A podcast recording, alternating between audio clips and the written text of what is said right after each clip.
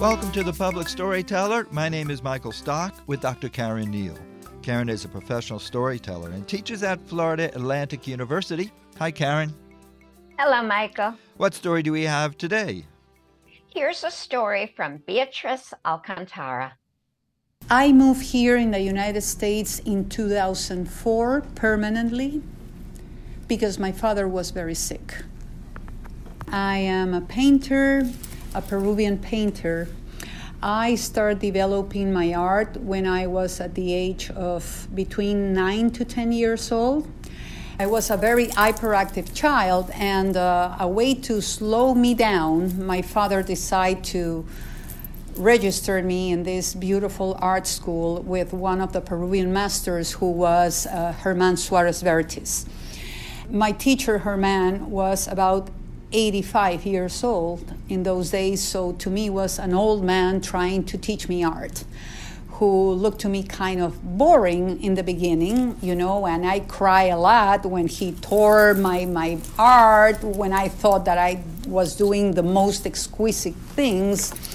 And with a lot of patience, one of the most, uh, I will say, remarkable things that I kept in my heart is the message that he sent to me to try to find the exquisiteness in simple details.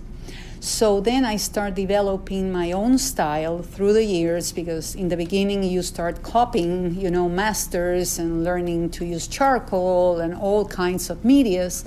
But I found fascinating the acrylic media and I start developing my own technique using a combination of naive art and pointillism.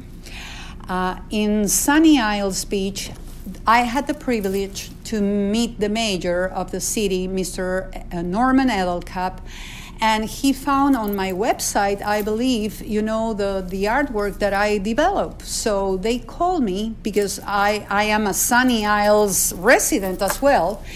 And when I got the call from the city, I say, oh my gosh, what, a, what an honor.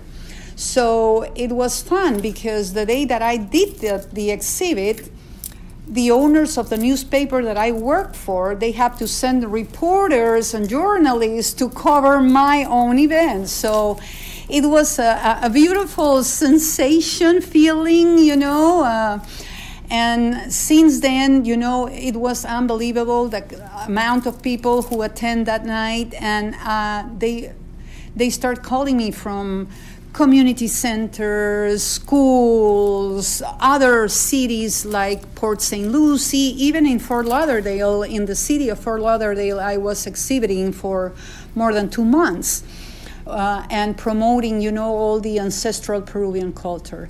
When I start painting, actually, the Peruvian theme it's probably because you have a lot of sorrow when you move to a different country, when you have to leave your own, your roots.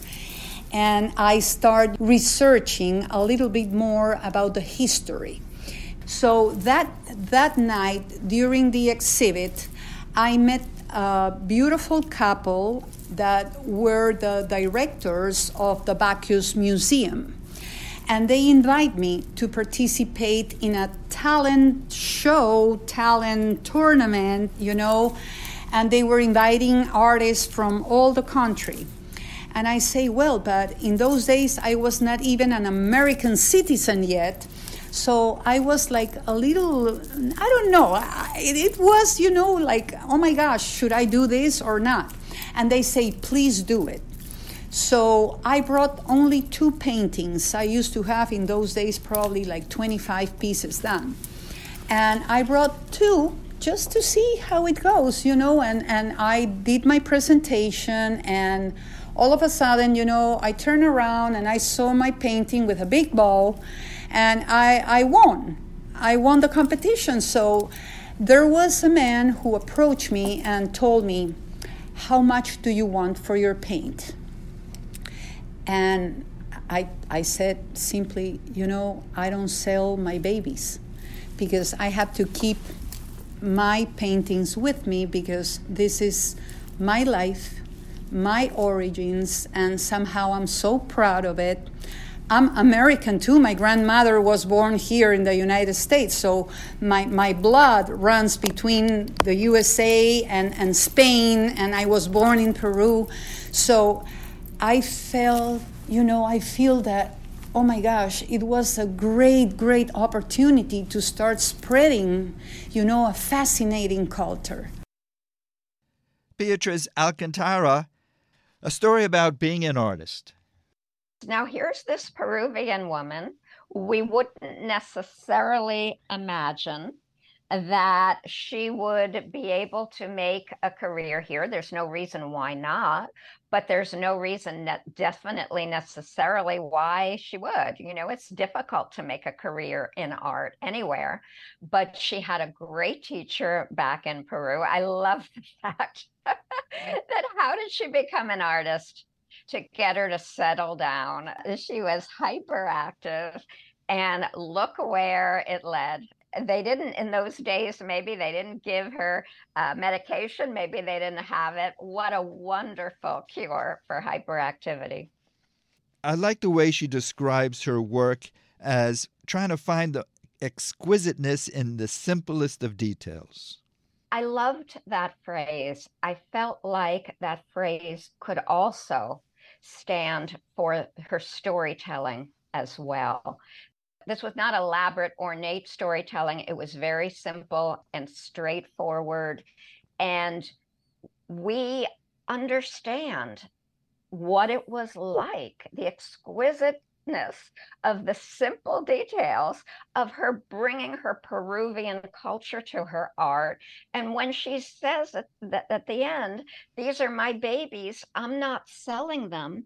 I'm so proud of my culture. This is my life, my origins. We get it. But not selling your artwork? That's kind of counter to what artists usually do yes and no. There are certainly considerations, financial considerations for many artists, but in this case, I think it's an expression of who she is. And I don't think she's totally unique. I certainly have heard of artists who say, not that one. You can buy anything else, but this particular one is meaningful to me. I did this for myself. And I feel like she's got other ways to make a living she knew she wasn't going to be a full time artist, and it meant something else to her. She wanted to exhibit it, she wanted to express herself, but she didn't need to get financial remuneration. That's all.